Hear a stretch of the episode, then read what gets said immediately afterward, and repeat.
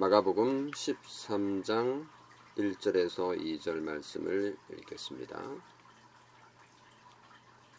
마가복음 13장 1절에서 2절을 같이 읽죠. 예수께서 성전에서 나가실 때에 제자 중 하나가 이르되 선생님이여 보소서 이 돌들이 어떠하며 이 건물들이 어떠하니이까 예수께서 이르시되 내가 이 큰 건물들을 보느냐 돌 하나도 돌 위에 남지 않고 다 무너뜨려지리라 하시니라. 이스라엘 백성에게 가장 중요한 것이 있다면 뭘까요? 그렇습니다. 성전입니다. 성전에 있는 언약궤 그리고 지성소, 성소 그리고 제사장의 뜰에서 제물을 죽이고 태워 바치는 제사, 곧 예배를 중요하게 여겼습니다. 눈에 보이는 성전 중요하지요. 하지만 그것이 하나님보다 더 중요하지는 않겠죠? 성전은 하나님 곧 예수 그리스도를 바라보도록 하는 그림자와 같습니다. 성전이라는 그림자를 만든 실체가 바로 예수 그리스도이죠. 질문을 해볼까요? 그러면 성전이 클까요? 예수님이 클까요? 답은 설교 마치고 한번 해 보기를 바랍니다. 오늘 설교의 제목은 성전에 얽힌 오해입니다. 첫째 대지는 웅장한 성전, 둘째 대지는 성전의 파괴입니다. 예수님과 제자들은 숙소로 가기 위해 성전을 떠나고 있었습니다. 그때 제자 중 하나가 이렇게 말했습니다. 선생님이요, 보소서, 돌들이 어떠하며 이 건물들이 어떠하니까? 예수님, 이 돌과 건물을 보세요. 정말 대단하지 않습니까? 이런 뜻입니다. 시골 출신이 서울 한복판 하늘 높이 치솟은 빌딩들을 보면서 와, 저 건물 좀 봐요. 정말 대단하죠? 라며 감탄하는 것과 같습니다. 제자들이 본 이 예루살렘 성전은 소위 제3성전으로 헤롯 성전이라고 불리는 것입니다. 본래 제1성전은 솔로몬 성전이죠. 거대할 뿐만 아니라 아름다웠습니다. 시바의 여왕이 방문해서 감탄하며 천사를 늘어놓았죠. 그런데 이 성전은 허무하게 무너지고 말았습니다. 바빌론 포로 생활에서 돌아온 유다인이 성전을 다시 지었는데 그것을 우리는 제2성전 곧 스룹바벨 성전이라고 부릅니다. 겨우 제단을 세우는 정도였기 때문에 재건된 이 스룹바벨 성전은 솔로몬 성전에 비해서 정말 초라했습니다. 그로부터 300년의 세월이 흘렀는데요. 주전 168년경 그리스의 안티오쿠스 4세 에피파네스가 제2성전을 약탈했습니다. 유대인의 할례를 중지시키고 돼지를 잡아서 성전에서 제사를 했습니다. 유대인에게는 치욕이었죠. 3년 후에 유다 마카비가 독립군을 결성해서 예루살렘을 되찾았습니다. 나중에 등장한 로마 황제의 시저가 성전을 또 약탈하고 보물을 빼앗아 로마로 가져갔더랬습니다. 그렇게 예루살렘 성전은 어, 초라해졌는데 대헤롯이 유대를 다스리면서 성전을 다시 건축을 한 겁니다. 주전 19년에 성전 건축을 시작했지만 그가 축을 당시에도 미완성 상태였다고 합니다. 요한복음 2장 20절에 보면 유대인들이 이르되 이 성전은 46년 동안 지었거늘 네가 3일 동안에 일으키겠느냐 이런 말이 나오는데 예수님께서 살아계실 때에도 아직 완성되지 않았던 거죠. 제자들이, 제자들이 와 대단하지 않습니까 예수님 그렇죠? 라고 말한 성전 건물이 바로 제3성전 이 헤롯 성전이었던 거죠. 이 헤롯 성전의 구조를 보면 성전의 맨 바깥 공간이 이방인의 뜰입니다. 거기서 14 계단을 위로 올라가면 여인의 뜰이 나타나고 또 거기서 15계단을 올라가면 이스라엘의 뜰이 나옵니다. 그리고 몇 계단 더 올라가면 제사장의 뜰인데 제사장의 뜰에서 12계단을 오르면 성소가 있습니다. 성소는 다시 외소와 내소로 구분되는데 내소는 지성소 Holy of Holies라고 불리는 곳입니다. 성전의 대리석이 흰색으로 빛나고 앞쪽과 옆면은 금으로 장식하고 입구에는 거대한 기둥이 서 있습니다. 그리고 아름다운 바빌론 커튼이 수입해서 걸려 있었다고 합니다. 그러니까 예루살렘 성 가장 높은 곳에 서 있는 것이 성전이었습니다. 역사가 요세푸스의 기록에 의하면 길이가 22m, 높이가 2.5, 넓이가 3m나 되는 큰 돌도 있었다고 하니까 성전은 정말 거룩하고 그 위형이 대단했다 이렇게 볼 수 있는 거죠. 성도 여러분, 이런 성과 성전의 규모가 하나님의 백성을 백성답게 만들어 줄까요? 교회의 능력이 교인의 숫자와 위상에 있는 것일까요? 교회의 능력이 예배당의 크기와 규모에 좌우될까요? 어떻습니까? 사람들은 외형의 영향을 받기가 쉽습니다. 초라하고 왜소하고 누추하면 무시하거나 실망합니다. 반대로 화려하고 거대하고 세련되면 우러러보고 추앙하는 경향이 있죠. 성경 역사를 봐도 외적으로 화려한 문화를 동경한 사람들이 있었습니다. 가인 자손의 위대한 문화를 봐도 그렇고요. 바벨탑 사건만 보더라도 그렇습니다. 이방인들의 문화는 엄청나게 발달해 갔던 거죠. 그러다가 그들은 하나님 없이 영적 멸망의 길로 가고 말았습니다. 유대인들의 사두개인은 제사장 그룹으로 성전 제사를 매우 중요하게 여겼죠. 그들에게 제사 형식은 생명과도 같았습니다. 그들에게 제사는 인생 전부였습니다. 성전 제사 정말 그들의 인생을 걸어야 할 가장 중요한 것일까요?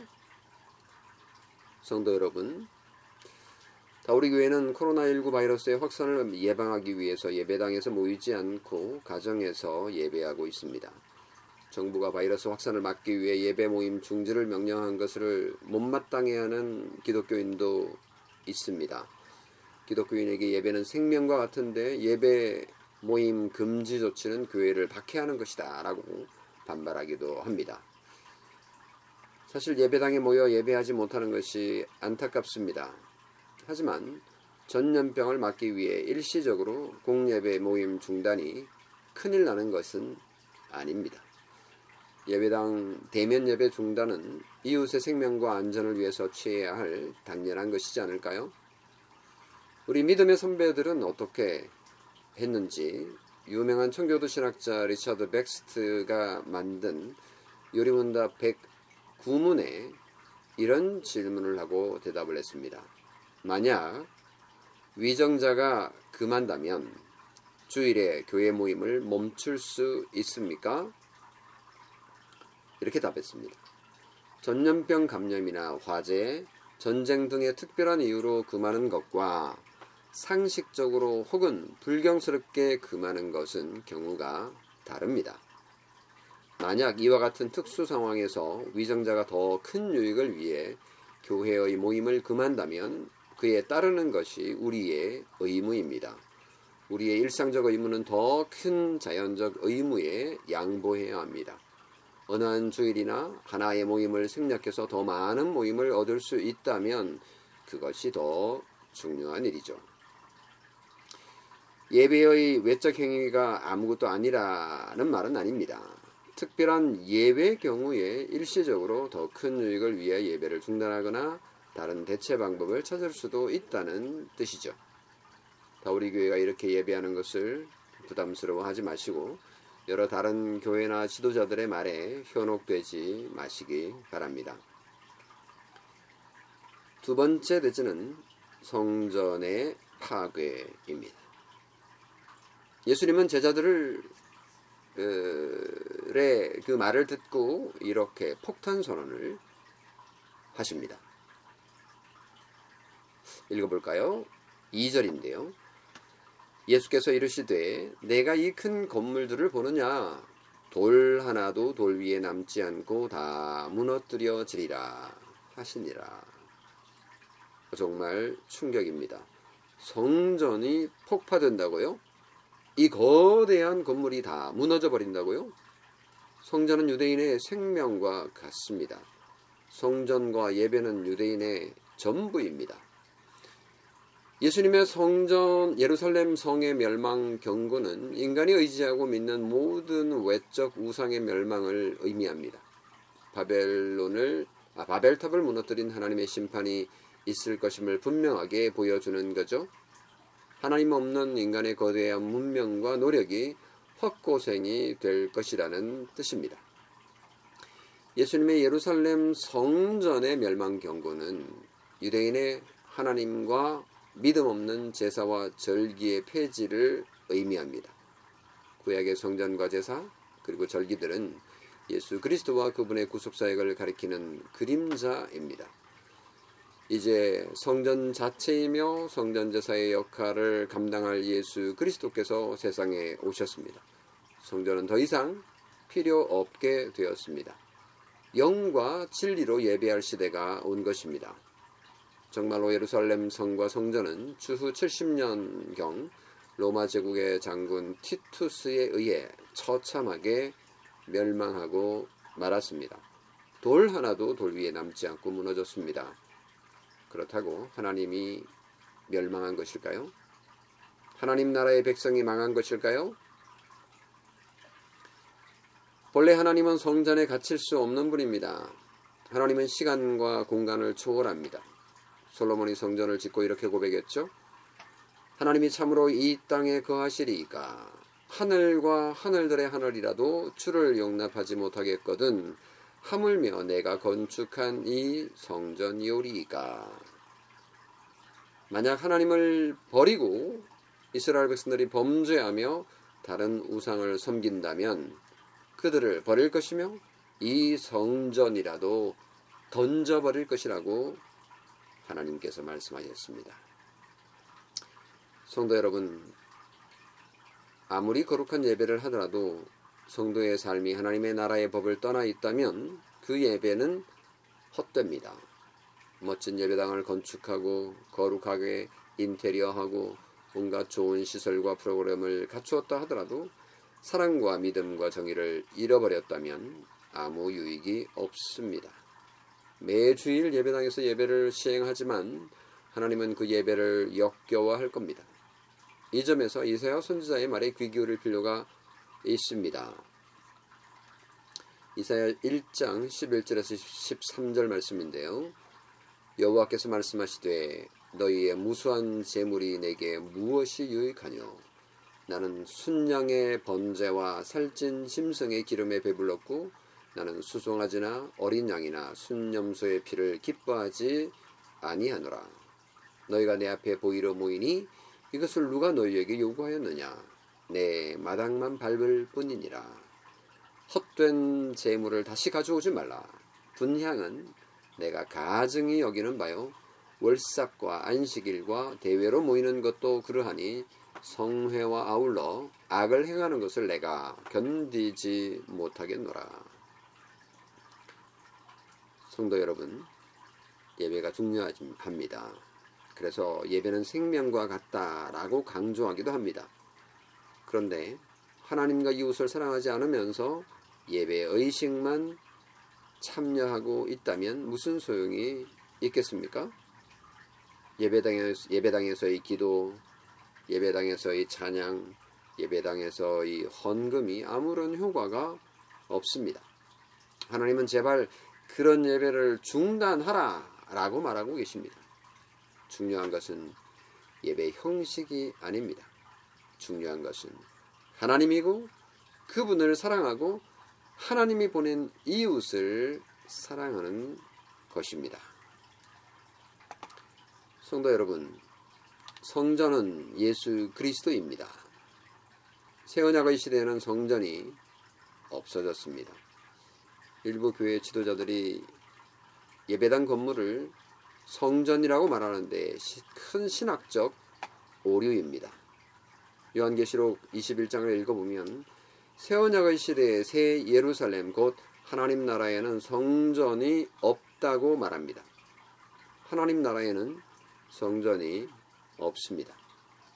요한계시록 21장 22절에 보면 성 안에서 내가 성전을 보지 못하였으되 있으니 이는 주 하나님 곧 전능하신 이와 및 어린 양이 그 성전이심이라. 하나님이 성전 자체입니다. 예수 그리스도가 성전 자체입니다. 예배는 성전된 예수 그리스도 안에서 하는 것입니다. 새 언약의 시대에는 영과 진리로 예배합니다. 전염병의 만연으로 한 장소에서 대면하여 예배할 수 없다면 일시적으로 가정에서 예배해도 됩니다. 괜찮습니다.